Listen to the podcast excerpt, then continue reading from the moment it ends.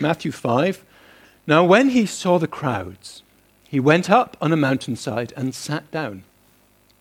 His disciples came to him, and he began to teach them, saying, Blessed are the poor in spirit, for theirs is the kingdom of heaven. Blessed are those who mourn, for they will be comforted. Blessed are the meek, for they will inherit the earth. Blessed are those who hunger and thirst for righteousness, for they will be filled. Blessed are the merciful, for they will be shown mercy. Blessed are the pure in heart, for they will see God. Blessed are the peacemakers, for they will be called sons of God. Blessed are those who are persecuted because of righteousness, for theirs is the kingdom of heaven. Blessed are you when people insult you, persecute you, and falsely say all kinds of evil against you because of me. Rejoice and be glad, because great is your reward in heaven. For in the same way they persecuted the prophets who were before you. You are the salt of the earth. But if the salt loses its saltiness, how can it be made salty again? It is no longer good for anything except to be thrown out and trampled by men. You are the light of the world. A city on a hill cannot be hidden. Neither do people light a lamp and put it under a bowl. Instead, they put it on its stand, and it gives light to everyone in the house. In the same way, let your light shine before men, that they may see your good deeds and praise your Father in heaven. So, these verses that we read earlier they lay out our calling and purposes as Jesus' disciples. A purpose of living in such a way that others see God's glory and glorify Him. It, it's to live, to let our light shine in such a way that people, it says, see our good deeds and praise our Father who is in heaven. You notice these verses say that we are already salt and light if we follow Him. The point is not be salty or be light, but rather not to hide who He has made us, who we really are. And not to let a lack of confidence or fear uh, hide what God has done for us and is doing in us.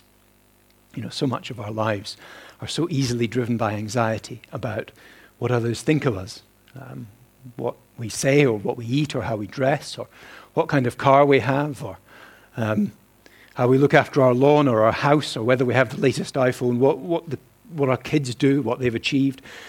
All these things so easily become something that we can feel good or bad as our neighbors look on.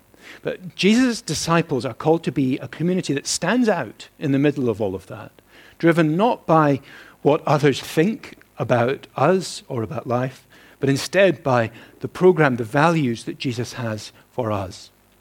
There are two huge temptations on, either side there. We could be a community that doesn't care about the world and its values at all. That's the, the, the Amish. They, they live a life that they think is, is the way that, that God has called them to, but they reject now everything about modern life, don't they? So that really they don't have any contact with other people. What, the way they live doesn't really have an impact on other people around them. On the other hand, the temptation is just to merge into the crowd, to roll with what others do and think, and not to stand out at all, in the hope that people will get on with us. And that is the temptation that Jesus is calling us especially to avoid here. We're to be involved in the world, to spend our time around normal people, and yet at the same time not to take on the values of our culture or our time, whatever culture or time that is. We're called to be involved in the world, to love people in the world and at the same time to live by a completely different set of standards. And that is hard. That's a high calling. Very often the church slips from that high calling. But Jesus is calling us back to it. Now, over the last three weeks, we've looked at the Beatitudes in three sections. Firstly, we've seen that the life of a disciple is one that's aware of its need for grace in, in 1 to 6. Uh, last week in 7 to 10, we saw how that flows out, that, that grace, that undeserved kindness of God, experiencing that flows out in the way we behave to others. And then this week, 11 to 16, we see how we more actively show that grace in our lives. Um, so, so, firstly, the, those uh, 11 to 12, Um, you remember Jesus ended the Beatitudes with this, this strange and difficult one Blessed are those who are persecuted because of righteousness, for theirs is the kingdom of heaven. Blessed are those who are persecuted, those who have their lives made difficult, in other words, because of living in the way Jesus calls them. That, that's, that's righteousness. He says this is, this is blessed. This is part of the good life. This is part of the flourishing life. Even though in itself it can be, it can be truly hideous, as it was is for many of the people in the countries in the video we've just watched. It was just as hard for the disciples, of course. So Jesus goes on to explain what he means. Blessed are you when people insult you, persecute you, and falsely say all kinds of evil against you because of me. Jesus is making it clear what he's talking about. He's talking about persecution on the whole spectrum. It includes people thrown out of their communities or put in prison or beaten or attacked, all the things that might happen in North Korea or Iran or even in Cuba or other countries like that. But also, he's talking about the things that might happen to us be insulted or have something untrue or unfair said about us, shut out or called an idiot for what you believe, or told that you're weak, Christianity is only for those who need crutches. Some of you here in this room have experienced that very painfully over the years. You've been rejected by family, perhaps, or by close friends. Or they've said in an office or at work unfair, false things against you. Just as in ancient Rome they said Christians ate babies, perhaps it's a little milder today. They say that we're bigots or prudes or fools, but people still say false things about Christians. Jesus says, Blessed are you when that happens. Rejoice and be glad. Why? Because great is your reward in heaven. Because in the same way they persecuted the prophets who were before you. You know, the prophets for them were the great heroes of old times, the, the, the, amazing heroes of the faith. And Jesus says, You remember how they were persecuted and suffered and hated in their time. You remember how, because people hated their message, they hated the prophets as well. And he says, When you are mistreated because of them, rejoice, because it means that you're on the same team as those guys. You, like them, are mine, and you know how I reward the people who belong to me. Jesus was being quite serious about that rejoicing, and the apostles heard it that way. So in the book of Acts, we read when the first time the apostles are flogged and mistreated, hauled in front of the court for what they're doing, for preaching about Jesus, they, they leave and they are rejoicing because they had been counted worthy of suffering disgrace for the name, for Jesus' name. And it seemed strange to them, it seems strange to all of us that anyone would ever have to suffer for doing good. But of course, that's exactly what happened to Jesus, isn't it? Goodness up to a certain point is valued and admired. But if people, if we even, are proud of our own goodness, then there is something threatening, something strange, something difficult about Jesus and his unearthly goodness. Something that makes a demand on us, that makes us aware we cannot come up to his standards, that we need to bow down to him. And that's why they killed him. And that's why they persecute and kill those whose lives point to him. That's why Paul says, in everyone who wants to live a godly life in Christ Jesus will be persecuted on some level at some time. Now, as we. It's very tempting at this point to put in a few stories of people who have suffered terribly and been very heroic in the way they've done it. Whether that's amazing heroes of the early church who are you know, burned for their faith or whatever, and who, um, forgiving the people who did it to them, uh, loved them and rejoiced as, as they died horrible deaths. Or equally, you know, I, have had the privilege of knowing people who have suffered terribly over the years, uh, people who still have scars on their bodies from the way they've been abused or tortured. The trouble is that if I do that, is it all feels very distant for us, doesn't it? You know, we think that's all very well for them, but you know, a person like me, that's not really me. I, I couldn't do that. And of course, the truth is, probably you couldn't, and probably I couldn't either, because God equips us for the situations in life that we face.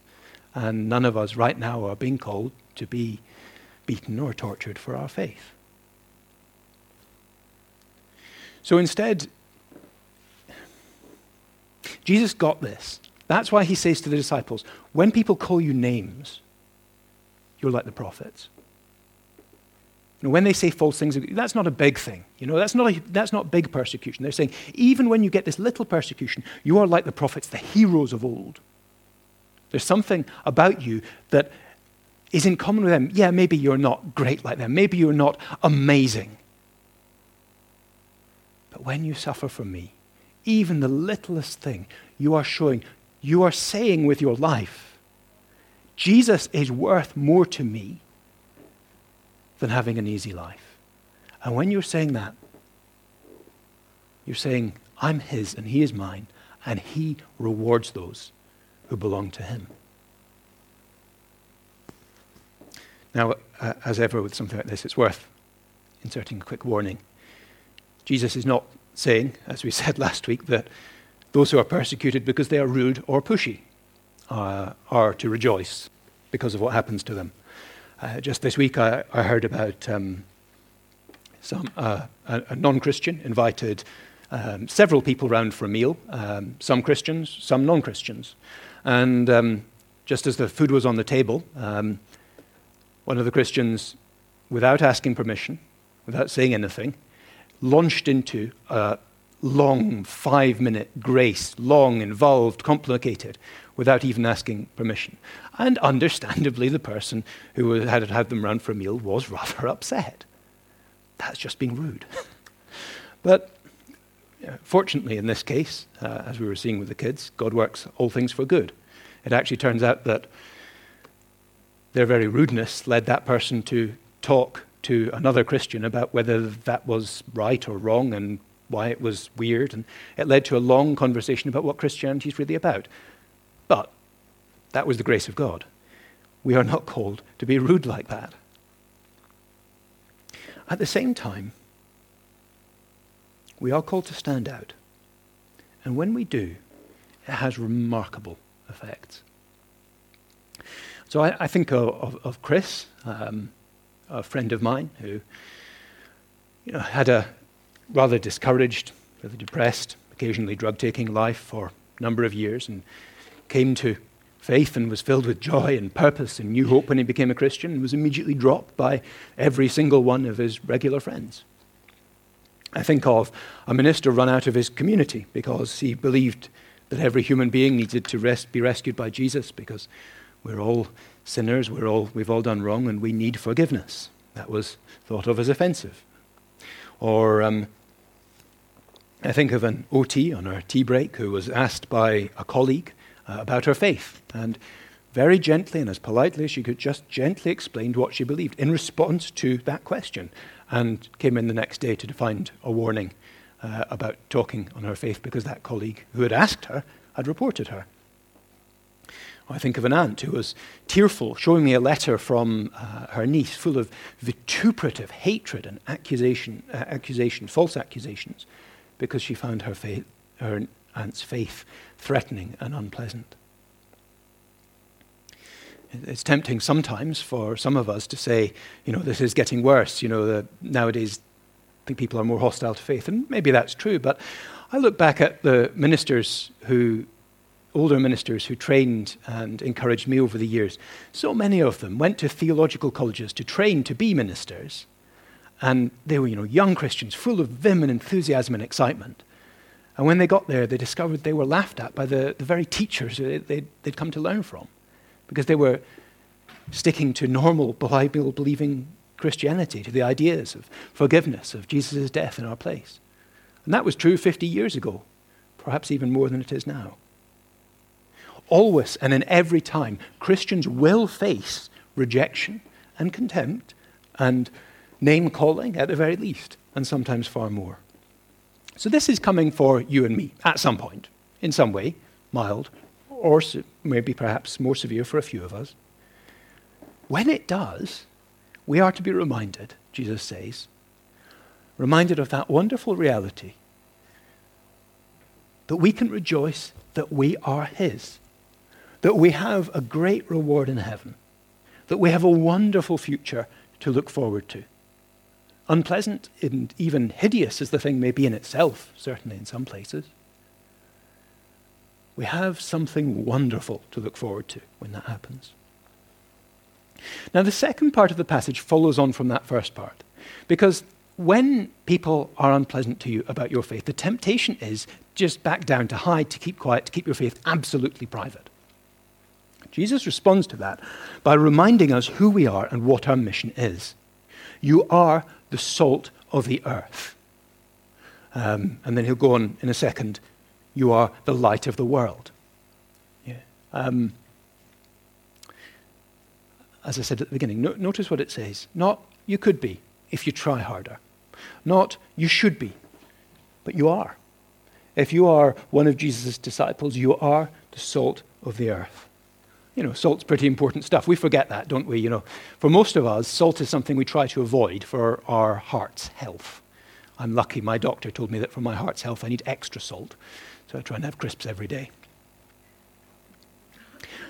But our strange modern diets have made us forget just how vital it is.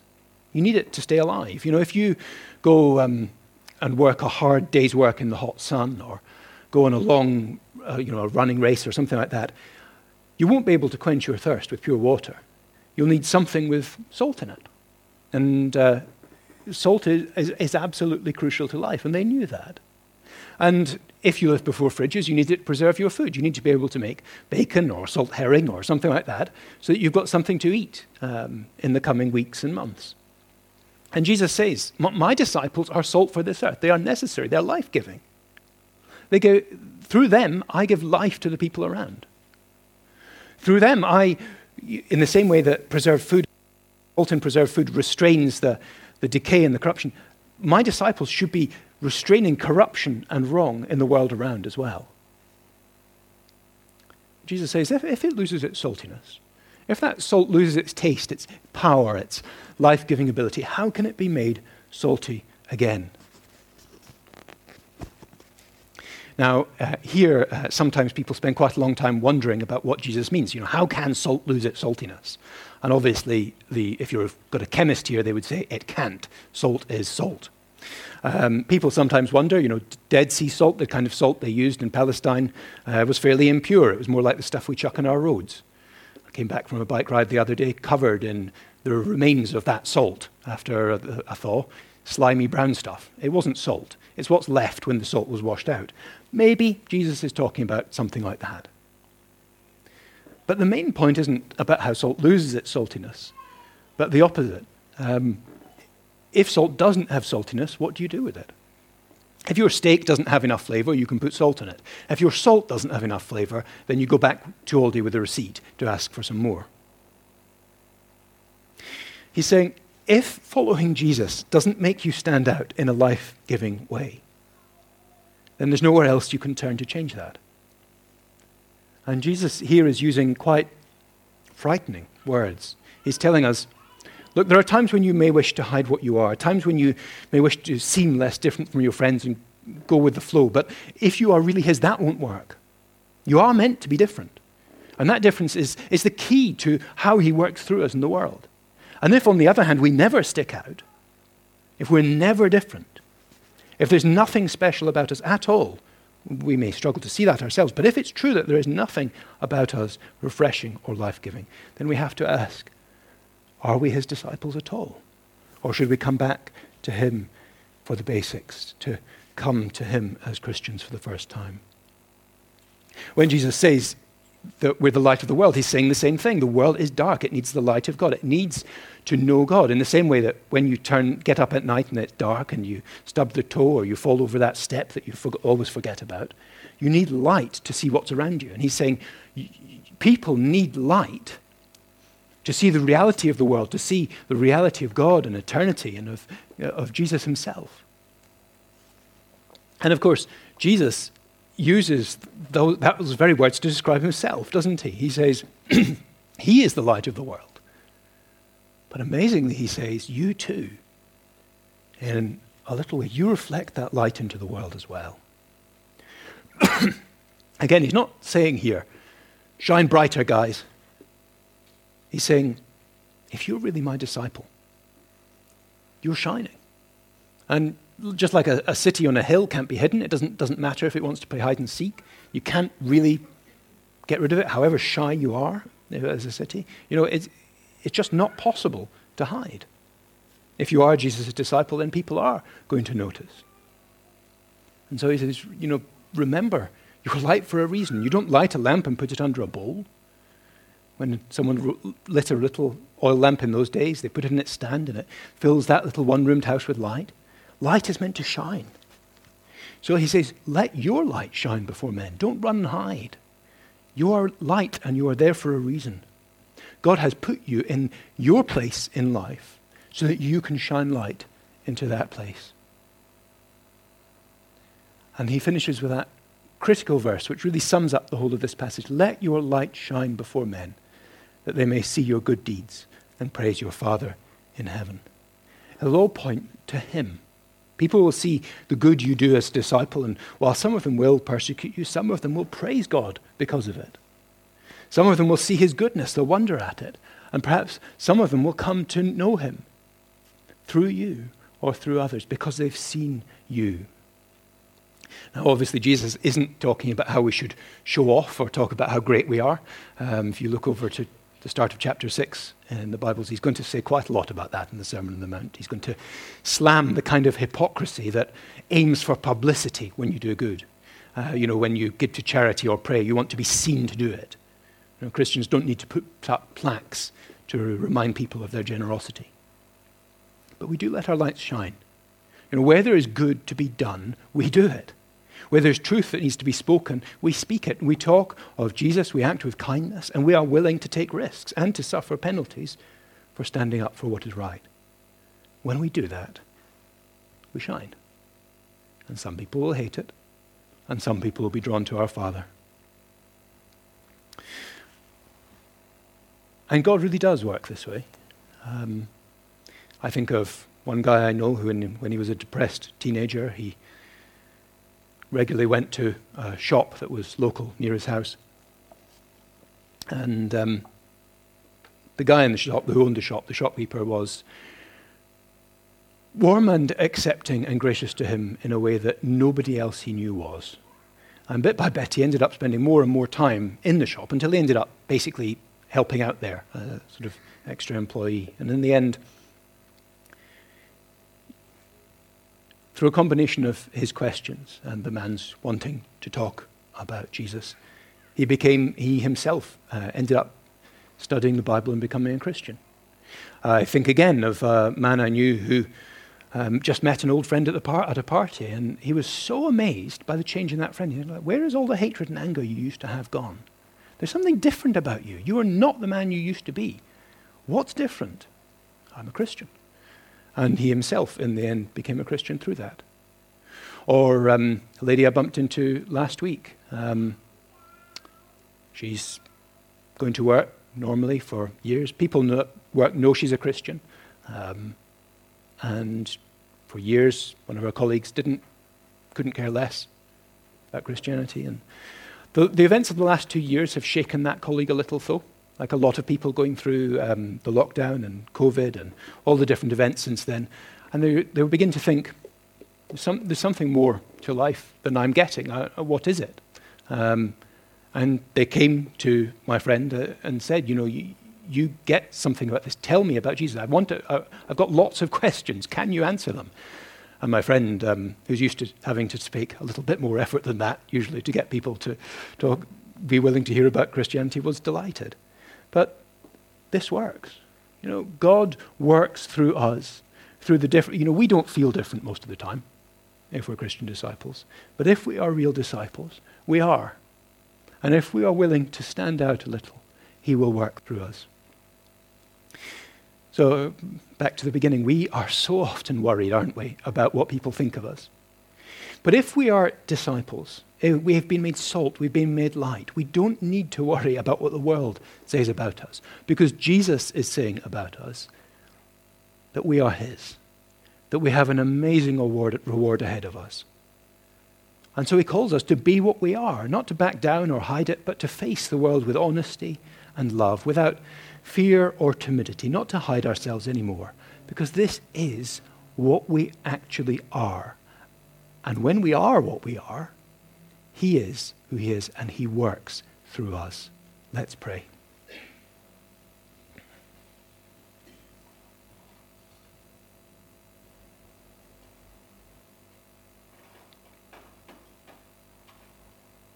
Lord, we don't feel like salt or light.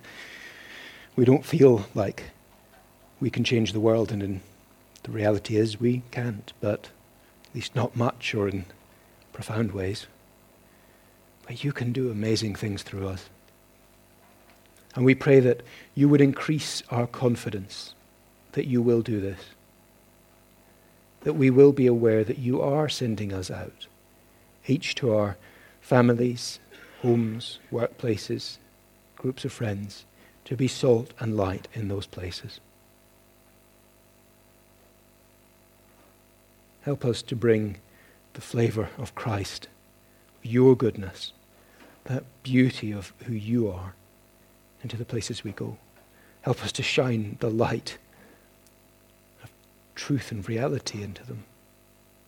Help us to do it with the utmost humbleness and gentleness, not with pride or in a pushy or arrogant way, but as people who know that you have been kind to us when we did not deserve it, gently and graciously and wisely. In Jesus' name we pray. Amen.